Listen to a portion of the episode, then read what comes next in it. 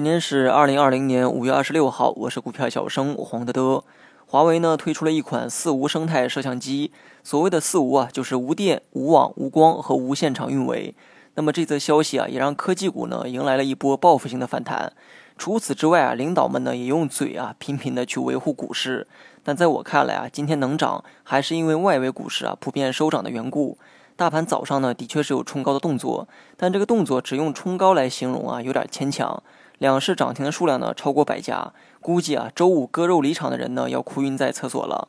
周五呢，的确是破位的下杀，但趋势的破位啊，意味着你要对未来的趋势保持一定的警惕，而不是当场吓得尿了裤子。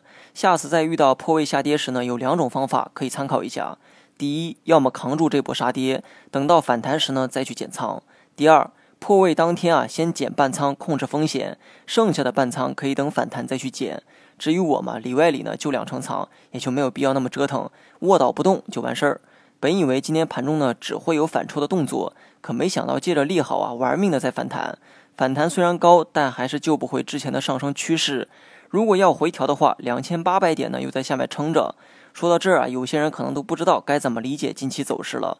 这个时候啊，你可以回想一下我之前说的话。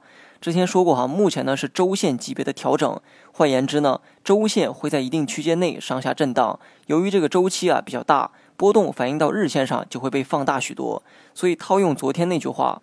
做波段的人啊，不妨把操作频率呢放缓一些，尽量不要在日线上做所谓的这个高抛低吸，这么做很可能在日线上就被扫出局。周五大跌，清仓跑路，一点底仓也不剩。今天大涨，后悔万分，于是满仓去抄底，这不就是散户的真实写照吗？如果你足够细心的话，就会发现今天涨幅榜上的板块啊，都是昨天跌幅榜上的，而昨天位居涨幅榜的，今天都在倒数的位置。所以不要追所谓的热点，尽量啊盯紧一两个目标，死死的咬住它，反倒是最安全的做法。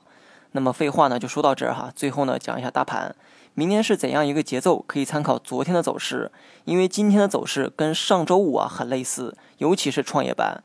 两根大 K 线，一红一绿，长度呢相同，方向呢相反，中间夹着一颗纠结的小 K 线，所以明天走势啊，不妨参考一下这根小 K 线。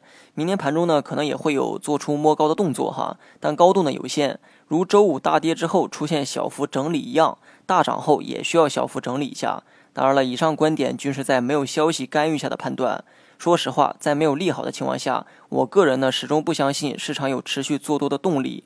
有利好呢就涨一下，没利好就跌下来；有利空的话直接暴跌，这是我最近总结的市场套路。好了，以上全部内容，下期同一时间再见。